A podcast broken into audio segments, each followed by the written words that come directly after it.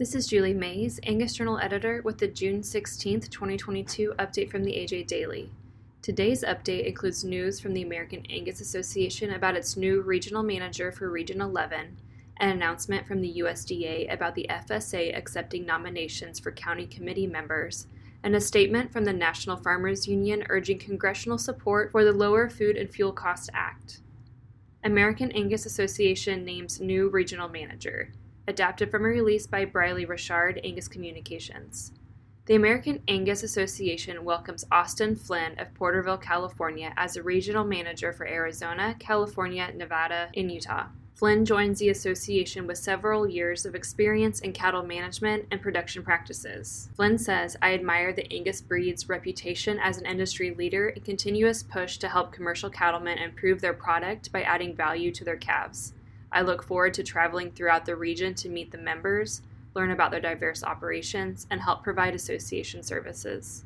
Flynn began his role in Region eleven on June thirteenth and will soon hit the road attending Angus events. For more information, go to angus dot org. F S A now accepting nominations for farmers and ranchers to serve on local county committees. Adapted from a release by the U S D A.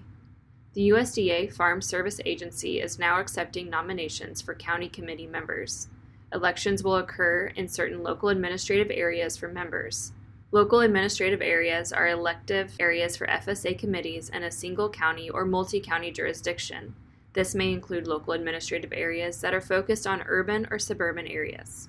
County committee members make important decisions about how federal farm programs are administered locally. All nomination forms for the twenty twenty-two election must be postmarked or received in the local F S A office by August first, twenty twenty-two. For more information, click on the link in this episode description. National Farmers Union sends letter to Congress urging support for Lower Food and Fuel Cost Act, adapted from a release by Lindsey Metzger, National Farmers Union.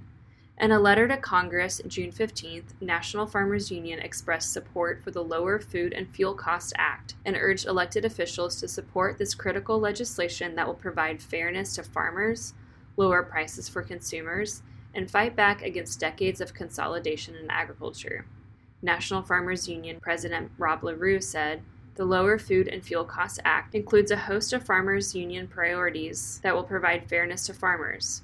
Farmers Union members are in strong support of bolstering U S D A's ability to investigate consolidation in the livestock industry that has been squeezing profits away from farmers and ranchers." To read more, visit N F U dot org. The A J Daily is compiled by Paige Nelson, field editor for the Angus Journal. For more Angus news, visit angus journal dot net.